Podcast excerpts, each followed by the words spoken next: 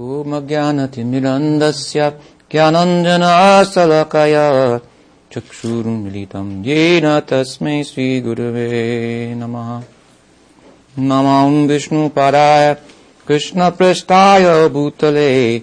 स्वामी श्रीभक्तिवेदान्तप्रभुपाराय ते नमः। गुरुभाग्यं शिरसिधार्जं शक्त्यवेशस्वरूपिणे हरे कृष्णेति मन्त्रेण पश्चाच्च प्रच्यतारिणे विश्वचार्य प्रभजज दिव्यकारुण्यमूर्तये श्रीभगवतमाधुज गीतज्ञानप्रदायने घोरश्रीरूपसिद्धान्त सरस्वती निषेविने। राधाकृष्णपदं भोज भृङ्गाय गुरुवे नमः। देवं दिव्यतनुं सुचन्दवदनम् बलाकचिलञ्चितम् सन्द्रानन्दपुरम् सदेकवरणम् वैराग्यविद्यम् बुद्धिम् श्रीसिद्धान्तनिधिम् सुभक्तिलसितम् सरस्वतानम्बरम् वंदे तम् शुभदम् मदेक शरणम् न्यासीश्वरम् श्रीधर श्री गौरी वैष्णव गुरु परंपरा की जय, हरि नाम प्रभु की जय। Gaura Premanande, Hari Hari Bo. Srimad Bhagavad Gita ki jai, Sri Sri Krishna Arjuna ki. So in the last discussion, we talked, we spoke from the three verses that introduce chapter four, which is about Gyan, Yoga of Knowledge. And those three, introduc- three introductory verses cause Arjuna to ask a question with which our discussion begins tonight. Text 4. Arjuna asks a question and Krishna answers the question from text 5 up until 15. And these verses from 5 to 15 are uh, very important verses in the context of the entirety of the Gita and also in relation to the subject, uh, the topic at hand, knowledge. What's found in these 10 verses from 5 to 15 is the, the seeds from which the middle chapters of the Bhagavad Gita are expanded, from which they grow and uh, blossom and bear fruit. Chapter 7, 8, 9, 10, 11, and 12, which is the theology of the Bhagavad Gita. We haven't come to that yet. But here, as Krishna is beginning to speak to Arjuna about knowledge, that means mystic insight that comes as a result of, of cultivating detachment from the fruits of our activities. As we've often said, by giving, mysteriously we get. So when we focus that appropriately, how to give, where, where, where that, that, that's taken into consideration, where to give, where can I give the most, where can the most be re- received, and so on and so forth. As uh, to the extent that we're able to uh, focus in on giving, sacrificing, so forth, we get, and mystic knowledge is, is the beginning of real, real getting, hmm? knowledge of the self. So, while he's introducing this topic here, knowledge of the self, he prefaces the whole thing with uh, an, an impromptu introduction into the theology of the Gita, which stresses what? Himself. In effect, he's saying, if we're going to talk about knowledge, we should really talk about me. I'm the be all and end all of knowledge, but we're getting a little ahead of ourselves. And so then, after these after verse 15, he'll go on into the, the in a sense, the, the primary subject of, of the chapter self knowledge, mystic wisdom, mystic insight. And in giving these uh, seed uh, verses, if you will, to the theology of the Gita, we we we learn much uh, about the nature of uh, Bhagwan, Krishna, God, the personality of Godhead. We learn, first of all, that that Krishna is God. He's going to. He, he, comes out and more or less uh, says that here, which is he hasn't to date. And we learn from him about himself that he's omniscient, that his uh, form is, is, is eternal. We learn why an omniscient, eternal person will appear in a world full of uh, it's temporal and full of ignorance. One might wonder, well, what is he doing here? Hmm, we learn about that. Hmm. We learn about uh, the nature of material consciousness that uh, inhibits one from understanding uh, the truth about God, even if He should appear before you. We learn that by properly understanding what He's talking about, Himself, by that alone, one can get liberation a very much sought after thing by other methods. And we learn also of, um, of the fact that there are many paths, although there's one God. There are many paths. And how by, um, in consideration of the nature of one's approach or one's path, God will reciprocate accordingly. Thus, there are many religions, we learn. And um, we also learn how he, uh, in descending to the world, reciprocates with people who aren't interested, per se, in him. So this is a, lot of ground, and I don't know if we can cover it all tonight. Each one of these topics would uh, require a discussion in, in, in and of themselves. But um, let's see how, how far we go, and if we can't cover them all, then we have next month to continue. So, as I mentioned, tonight's discussion begins with Arjun's question. After Krishna has talked about what? The history of his teaching, yoga.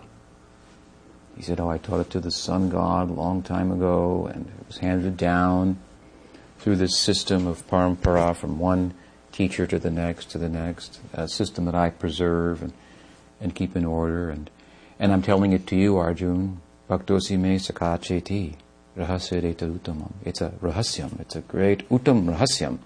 It's a supreme uh, mystery and secret.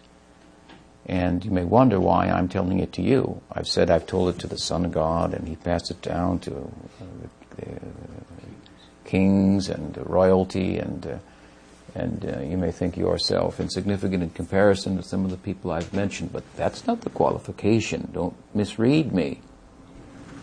To be a king or a wealthy person, worldly, uh, by worldly estimation, great. No, bhaktosi me sakachiti. Rahasya hi etarutamam. This secret is meant for those who are my bhakta and my friend. Bhaktosi me sakacheti. Actually, these two words uh, are in, in, in, encapsulate, capture in a capsule the uh, disposition of Arjuna. Bhaktosi me sakacheti. He is a, he is a friend of his sentiment, his eternal sentiment in love, a loving emotion for Krishna is that of a friend, mixed with servitude. So he's my devotee means servant. This is bhakti rasa. Bhakti rasa is based on service. It means a relationship, emotions arising out of service to God. So he's my servant and my friend. Because you're my servant and my friend, therefore I'm telling you this. So what our qualification must be to hear about this mystery, now we know. Oh, It doesn't require that we look good, we have education, come from a good family, we're wealthy, all of those things which we may not have or are hard to get. Our only qualification to hear this and understand it is oh, to become a devotee and friend of Krishna. Then again, that's not so easy, perhaps. We may be finding, find ourselves naturally moving in the opposite direction. For wealth, for fame, for recognition, position in society. No, don't move like that. These things will not give you any real wealth. It will not reveal any real secrets, any, allow you into the mystery of life and how it works.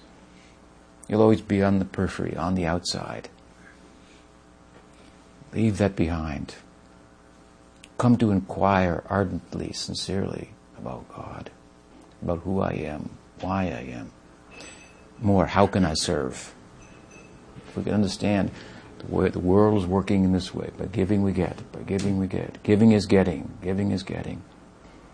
Then as my Guru Maharaj used to say, I only had one question of my Guru Maharaj.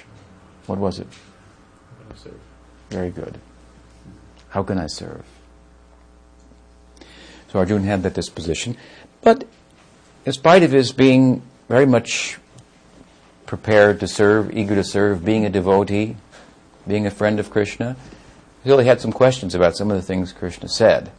So don't think I will become the disciple of, uh, of, of, of, of Swami and and uh, and he will teach me, and it's uh, I'm going to be a servant, and um, I, would better just be quiet and do what's, what I'm told. And there's some scope for asking questions here, intelligently and sincerely, and with a view to understand that I may may, may progress.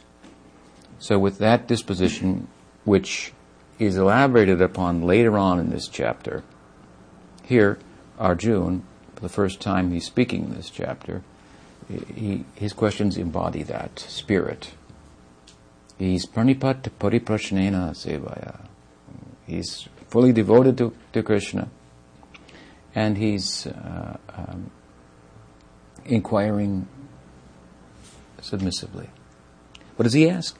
He says, Arjuna Vacha, Arjuna said, Aparam bhavato janma, param janma, vivasvataha, katam etad, vijani yam tvam ado proktavan iti.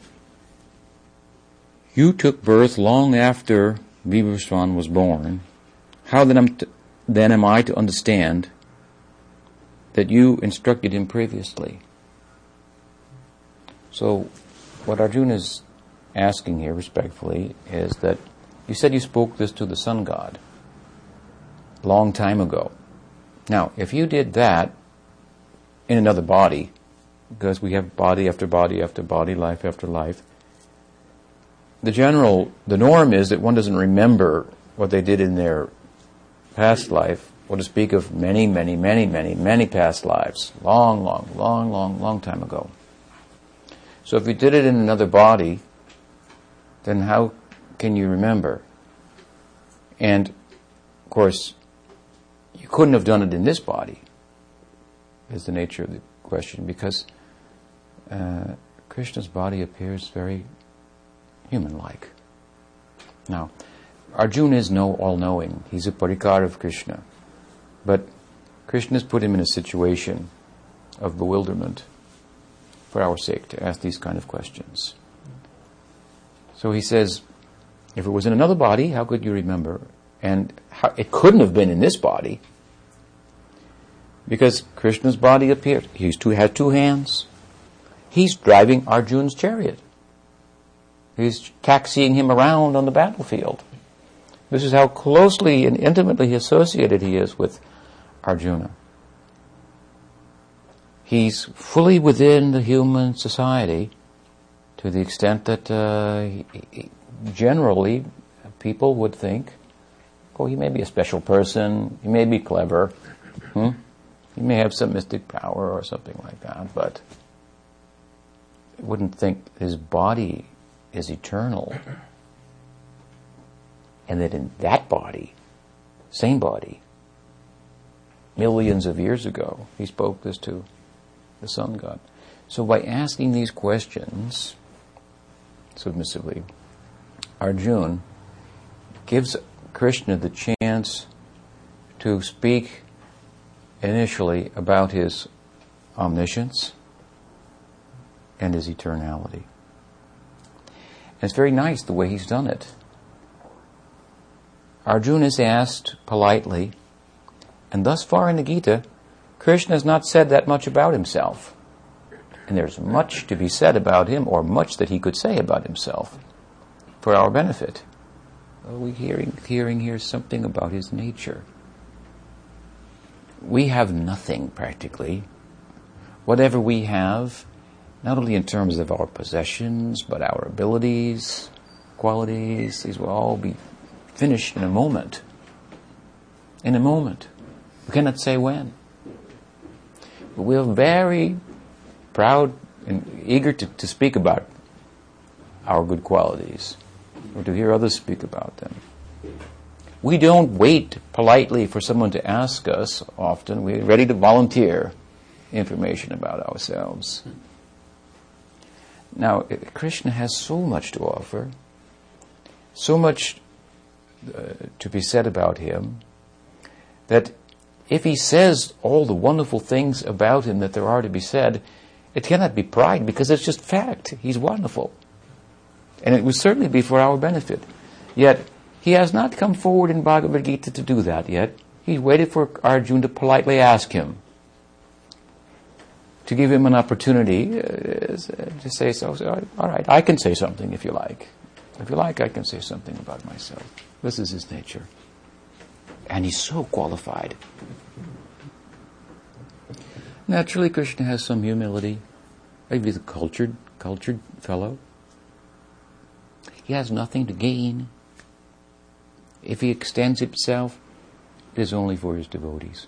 How we are to respect here Arjuna for asking this question. Hmm? Krishna wouldn't have spoken about it otherwise. He's told Arjuna, You're my friend and devotee, I can tell you any secret you want.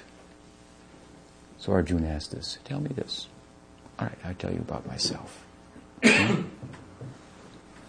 So what does he say? He says, Bahuni me janmani tava arjuna. Tani aham veda sarvani natvam veta parantapa. So, in a very clever way, Krishna answers. He says, O Arjun, O Parantapa, both of us have passed through many births. I know all of them, Whereas you, subduer of enemies, do not. Subduer of enemies means parantapa. O Arjun, both of us have passed through many births. I know all of them, whereas you, parantapa, do not. He's addressed him in two different names in the same uh, verse. Now, these names have different meanings, and at different times in the Gita, they're uh, invoked uh, for different reasons. Arjun means pure. Parantapa means, we heard it just in the last class, slayer of enemies. Arjun was addressed as Parantapa, indicating his qualification. He was capable of, of slaying his enemies in the sense of the mind and the unbridled senses, which made him gave him some qualification, other qualification. This is actually part of the qualification of being a devotee. we should also know that. To be a devotee, yes. Be a devotee means that I to control my mind and my senses. What does it mean to control my mind and senses? To devote them to Krishna, not to something else. So it was used in that way, but here he's using Parantapa in a different way. And he's using Arjuna in a different way also than um, uh, by way of saying pure, which certainly Arjun is. He's saying, Oh, you are ignorant, Arjun, like the Arjun tree. Trees are relatively ignorant in comparison to ourselves. It is said that birth in a tree body is a result of, uh, of the in- ingress of a, a material inertia or tamaguna. And uh, it is well known in the uh, Leela of Krishna that uh, two sons of Kuber acted uh, indecently and with disregard uh, before the great sage Narada on one occasion, and that he cursed them to become trees. Arjun trees. It's a type of tree. And uh, in India, type of tree. And uh, the uh, medicinal effect of this tree uh, is uh, something that's extracted from it that's used for um, in, in the care of the uh, heart, actually, cardiac medicine in Ayurvedic school. Hmm, just to give you some detail. But at any rate, these two were cursed to stand as Arjun trees, rather large trees. It means for a rather long time. Cursed by Nard for their uh, acting, uh, they were indecently exposing themselves, actually, uh, in a sense. So I said, oh, you like to stand up naked, then stand as trees. Hmm? Human life is meant for something more important than that. But uh, as is the nature of the uh, Krishna or uh, the sages, the devotees, when they speak uh, harshly about towards someone or they curse someone, there's a benediction in, uh, also uh, within that. So he cursed them to stand as trees, but in a certain place, in the village of Braj, where Krishna would appear in the future and, and, and be raised as, as a child, the home of Mother Yashoda. So as trees, they would witness all the leelas of Krishna. And of course, at a certain point, Krishna liberated them in the Damodar Leela, the wonderful pastime of Lord Krishna. But here, Arjun is, uh, Krishna is addressing Arjun as Arjun, you are ignorant like a tree. And Parantapa. Parantapa means, here it means, uh, hmm, Arjun means ignorance, and Parantapa means destroyer of enemies. And so he's saying this is the nature of material existence. It's twofold. It's based on a ignorance of what you are. There's a basic ignorance, avidya, that's at the root of material existence. And once you are in ignorance, just like if you get intoxicated, you become ignorant of who you are. But that's not all you do something else, right? You also act. Your basic ignorance, you forget who you are, and then you act inappropriately. This is the nature of the influence of Maya, the Maya Shakti of Krishna. Avaranatmika, prakshepatmika. Two things. We are put in ignorance, hurled into ignorance, and then covered and the covering causes us to act in ways that are inappropriate. What is inappropriate way to act? Slaying enemies. Thinking that you have enemies. Friends and enemies. With this disposition, you cannot understand Krishna. I like him, I don't like him. I like her, I don't like her. This is good, this is bad, this is happy, this is sad. All these dualities born in the mind, this is material existence. Prahlad Maharaj has described material life like this friends and enemies. Those who can uh, understand Krishna, who can see Krishna, they have no enemies. If people act inimically towards them, they are much appreciative. They say, Oh, you are the agent coming to remove my uh, past, my bad karma. Thank you. Bhunjani vatmikvitam vibhagam. Hridvag vapubir hridam namaste jivetayo mukti pade sarayabhak. He thinks, whatever comes, I'm, I'm owed that. Who's ever bringing that is helping me to pay my debt, that I may be freed from the karmic implications. He has no enemies. He doesn't see it that way make, make these uh, distinctions, friends and enemies. I like this one, I don't like that one. That is the way we act when we are in ignorance. And in, under that influence, we cannot understand these things about Krishna. We can hear the theory and we can assimilate something theoretically, but to truly understand, that's not possible. Krishna lives beyond, Krishna has no enemy. He's the friend of everyone. Yes, he slays demons and so forth, and we're going to hear a little bit about that too in, this, in these verses. But that's just uh, uh, dealing with different people who approach him in different ways. And there's a benediction in that as well. But we want to, so here Krishna, as he begins to, to explain about the nature of himself, his person, he prefaces his uh, discussion by saying, if you want to understand me, you have to become free from ignorance and the type of activities that, that are a result of ignorance. So, so stop doing those things, cultivate knowledge, and the symptom that we're actually cultivating knowledge is we stop acting in that way. And then gradually, by acting in another way, in knowledge, through devotion to Krishna, that ignorance, which is at the core of our problem, avidya, which, which produces the whole karmic predicament, will be uprooted. When ignorance is uprooted, then all stages of karma, in karma in seed that has not yet fructified, that's that which is about to produce a seed, that which is already bearing fruit in our life. There are many stages of karmic implication. They all be eradicated. And to take up uh, the root, ignorance. This chapter is about knowledge. Come to knowledge, come to vidya. Is the end of the karmic implication. Not I would just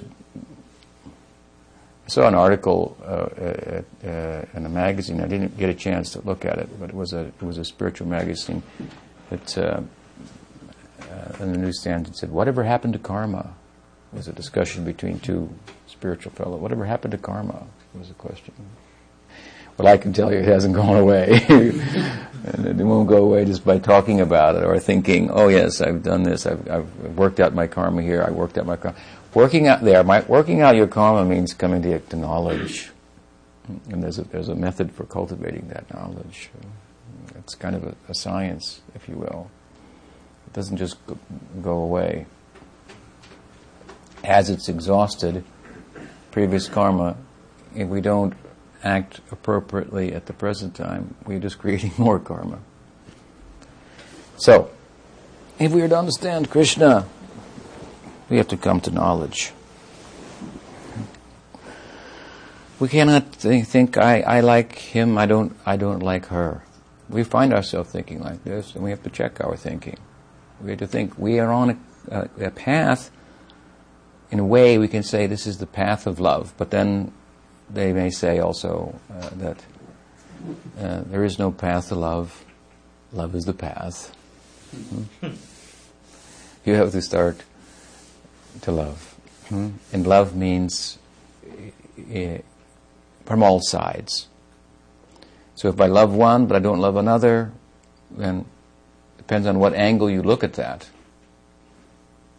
If you look at it from one side, it will be, oh, loving him means not hating another. So is it love? Universal love? No. This, so this kind of loving cannot give us Krishna consciousness, God consciousness. We're universal love. So, how we do that, of course, we have to understand the things that Krishna is speaking about here in the Bhagavad Gita. What is his position? And if we understand it properly, we center ourselves on him. And then how we, we will see everyone else in relation to him. Not in terms of their embodiment, their ignorance, their past, but in terms of, of, of, of, of what they are rather than what they're passing through and what their potential is. Devotees of Krishna who, who are uh, pursuing the uh, uh, devotional life um, are uh, to conduct themselves in a, in, a, in a, particular way in relation to common people who are not uh, pursuing that. Jivadai, with kindness, compassion. And the most kindness and compassion you can show is by exemplifying yourself in your own person the very teachings of, of, of uh, uh, that you have identified with. So, much, uh, as I like to say, change is required in our person if we are to really understand what Krishna is speaking about here. These are very uh, high topics. The theology of the Gita is where it really lifts off in the middle chapters. It it it it, uh, it, it goes to great heights. There in those chapters, the, the, seeds of which we're finding here, so many things he says about him. Aham sarvasya prabhavo. We, he speaks about himself. Uh, so many statements he makes there in those in those chapters. Uh, the, uh, and and about devotion to himself and the position of those who are intimately associated with him in devotion. It goes so high. So again, he's just giving the seeds for that here, and he's giving them along with the, some very uh, pertinent advice to us. If we want to understand these things, we have to go there in a real way, not in a theoretical way, just to collect some information. It's to change our, our nature, not as a difficult thing. But do you think you'll get such a high thing as Krishna consciousness without taking any trouble? And what is the trouble? Then again, we look at it from that side. What is the trouble? The trouble is to give up things and behavior patterns that are not helping me. They're not in my interest. Most of the time, even materially speaking. But to speak of ultimately, is it reasonable? Whether you will give up that and you will get me, Krishna? We should be running after this. Running after it. That's what we find in Chaitanya Mahaprabhu. Running after Krishna. He lived in Nadia. And he was the love of the whole town charming, learned, beautiful wife. So many loving friends we cannot imagine the, uh, the extent of their love for him. Everything going just like wonderfully. Doing, doing bhakti, chanting, bathing in the Ganga, living happy life. It wasn't enough for him. He said, I have to take sannyas and go and find Krishna. Ostensibly, he was living a religious life. This is the Naralila in Nadia. Like Krishna Lila in the Braj. Everyone's going to church on Sunday, worshipping Narayan, but mad after Krishna. In Nadia, they're all, Mahaprabhu's worshipping the Shaligram, morning and evening with his wife, Vishnupriya, like a religious person, and he goes out with his friends at night to sing and dance in, in Krishna Kirtan. But yeah, he, he decided to leave home to become to be, to be a sannyasi. His friends said, "How can you leave?" The mother said, "What kind of religion is this? You're going to give up your mother? What kind of what kind of madness is this?" It's like if some young man wants to be a devotee, then mother would say, "Because he's already a good boy." Hmm? That's why he wants to be a devotee. He's already good by ordinary standards, but he wants to be more good, to be better. But mother's thinking, you're already a good boy. Why do you want to go like that? So you're already religious. You're better than everybody around already. Why do you want to go and join the monastery? And what about me? And father will say, what kind of religion is that? that put, makes family second. Family should be first. Anything that puts, that puts itself above the family, I question that. I have my doubt about that. this is the common thinking. So in the supra transcendental plane of Nadia, they're thinking like that about Mahaprabhu. Nimai Pandit. But for our sake, he's thinking, I have to take sannyas and chase after Krishna. This is not enough. I'm going to leave all my friends in Nadia to go, and, and I have a happy life here. I'm going to go out wander barefoot without knowing where my next meal will be come from, where, where there, if there will be a roof over my head or not, oblivious to all these things. What to speak of any creature comforts. Forget all those things. I have to find Krishna. And he told his friends, you should know like this. You have to find Krishna. Without finding Krishna, life is meaningless.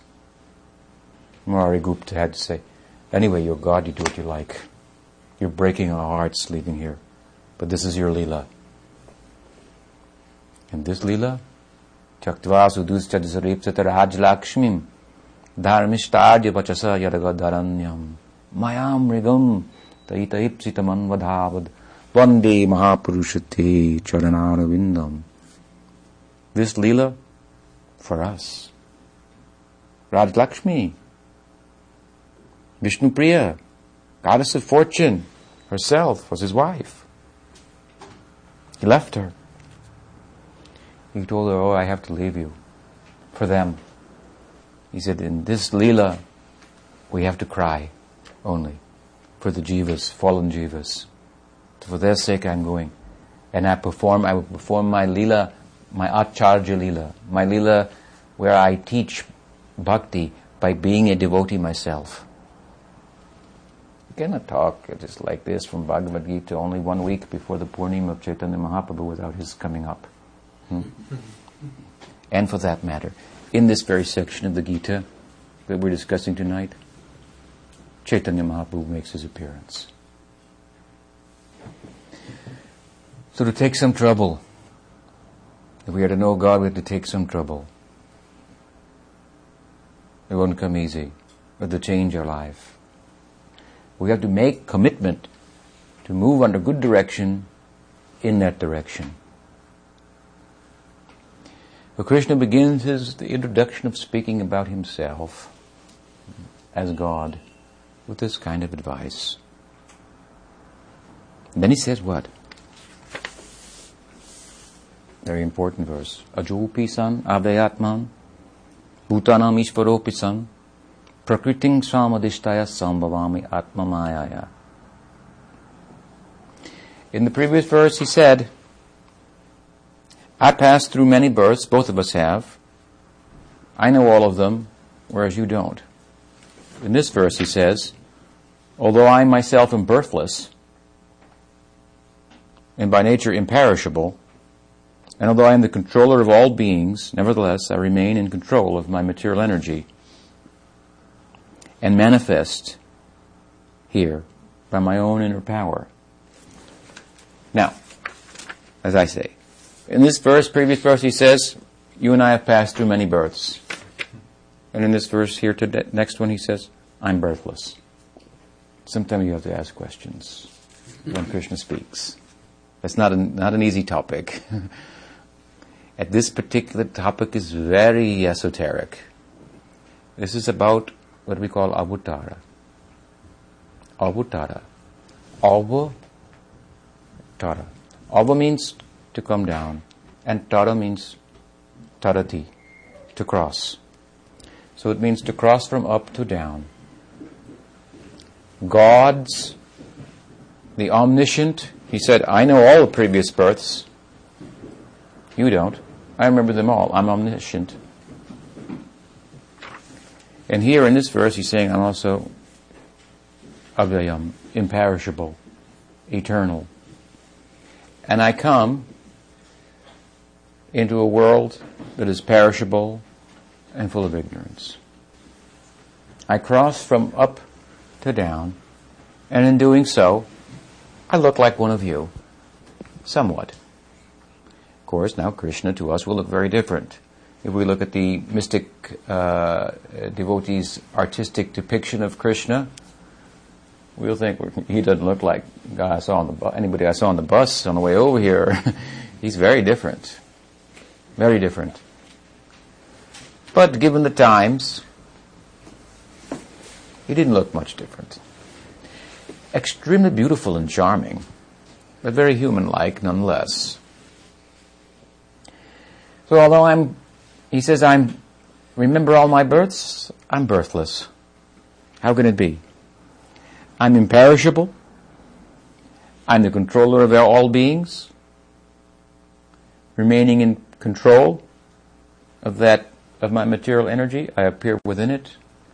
Atmamaya. So this is a big word here. This answers everything. He says, I have a power, a certain power. Atmamaya. We call this Swarup Shakti.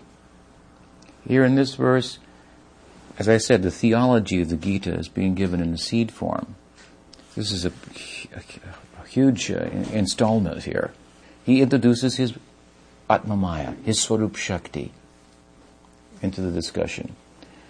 Bhagwan, God, has innumerable Shaktis. Shakti means like power, potency. If anything is potent, it means it has potency. If something has no potency, no power, real question, does it even exist? Because if a thing does not have the potency, the power to make itself known, it won't be known. so everything has some inherent power, some potency, some Shakti. We are persons, and we have power. And when we exercise that power, that Shakti, then we express ourselves. And if we are to be known, we will be known, more by our power than our person.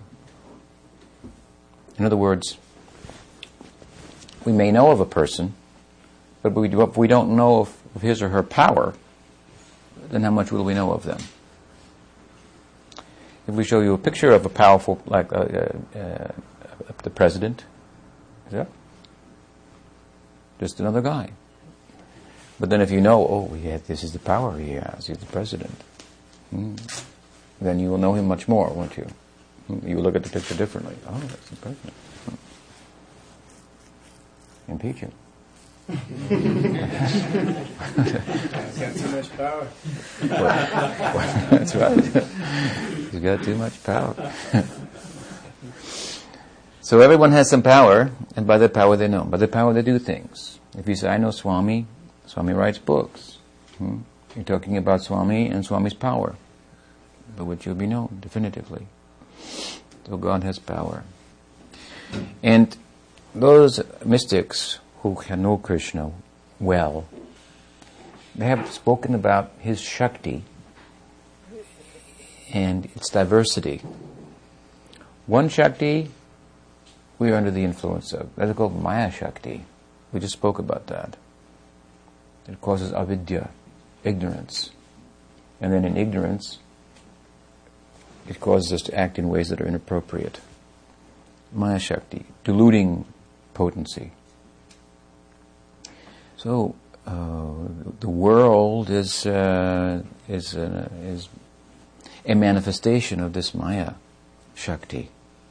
Matter is uh, uh, moving under the direction of this Maya Shakti. How, and it's it's fascinating. Have you studied science? I'm not a student of science, but I've heard a few things. Matter is inconceivable if you're not looking at it, you don't know what it's doing. And if you look at it, it acts differently than if you didn't. Isn't it? So, what are the possibilities then? The point is, that lie within matter. Matter is, is, a, is, the, is this secondary power represents the, is, a, is a manifestation of the secondary power of God. Matter is inert. But still, it's, it's mystical. How does it work? What, what, the scientists are looking at it very closely and they're bewildered by what, what, what, what are the possibilities that lie within matter. We tend not to think like that. We tend to think that, that science got it all largely figured out and there are very hard and fast rules about how things work and matter moves and so on and so forth. But um, I remember there was a scientist, what is his name? A popular type scientist. Carl Sagan. He said he didn't need it really he, he, he, he didn't agree with the argument that science and its pursuit takes the mystery out of life. which is a, which is a, is a particular theistic argument that some people make. He says, "I'm just fascinated by. It's just fascinating how we don't know how it works. What are the wonders of of, of, of matter and so forth." So we say that from, our this is our, our, also theological point. Yes, such is the nature of the uh, uh, secondary power, the shadow of God, matter. Extraordinary. It's not independent of God, it's His Shakti, one of His Shaktis. So that means that there's consciousness that's in the background of matter. But nonetheless, matter is extraordinary. What are the possibilities? We cannot imagine. Now, that power has been introduced already in the Gita. Here he's introducing another power. He's saying, I am in control of material nature. And therefore, although I appear within it, my position is different than everyone else. Therefore, although I said I take many births, in the last sentence, and in this one I said I'm birthless, understand it in this way. I take birth as so many avatars, so many crossings, as I said, avatara, from up to down. And these avatars are wonderful. And they're described in the scriptures. And they appear in uh, very, sometimes extraordinary hmm, forms. And people think they are only mythology, but they don't know about my nature, my Atma Maya, by which I make those appearances in this world, which is wonderful in itself. That an imperishable, eternal, omniscient entity would appear in a world of ignorance and, and, and temporality. What would, how would he do so, and, and what would his purpose be? And these things are all being explained here material nature is extraordinary. What to speak of? My, my Atma Maya, my, my internal Shakti. That potency that governs my movements. There are movements that govern the material world and those that are within the predicament of material existence. That, uh, what is the predicament of material existence? Oh, it is the ignorance of, of, of having identified with the body as oneself and the subsequent activities that we pursue in pursuit of ourselves, which are all in vain. You follow me? I think I'm the body. I'm not. I want to be happy. There's no wonder you're not happy. You're identified with something that you're not. And what is its capacity uh, to, to enjoy in comparison to yourself? Your consciousness. Bodies matter. As I've said many times before, without consciousness, how much does matter matter? If there's no one to think about it, then it doesn't really matter. so we are, we are of that nature, consciousness. And we've identified with matter. Oh, goodness. We are, we have shortchanged ourselves considerably. And we're looking for the joy that is inherent in our nature as a unit of consciousness in a place where it cannot be found and through through these holes, ears, nostrils, eyes, and the tactile sense and so forth. We try to touch the world. It relays messages when we touch it and hear it and taste it and see it to the mind. Mind makes determinations. I like this. I don't like that. This is good. This is bad. This is happy. This is sad. It's really all nonsense. It's not happy, sad, good, bad, all that's just relative to your senses and your mind. You may say it's hot, I may say it's cold, which is it? Those are perceptions only based on the, the glasses we're wearing. It doesn't get at the real nature of the of, of, of, of being and existence. But to shed that means of perception. The self is the seer, the feeler, the hearer, what can this fleshy ear do justice to the, the, the, the, beauty that lies in sound? It's insignificant. The soul is a, is a listener, a thinker. It's not because we have a mind we can think, not because we have eyes we can see. eyes, ears, mind, these are all manifestations of matter that are animated by our presence within them. Because we lend ourselves to them, they come, they take on a life. That we've identified with that life. And then it, and it's at the cost of our real life and real potential. So we are unsatisfied. And we're pursuing satisfaction in ways we never arrive at it. This is the material predicament. To make a solution to that. This is the spiritual path.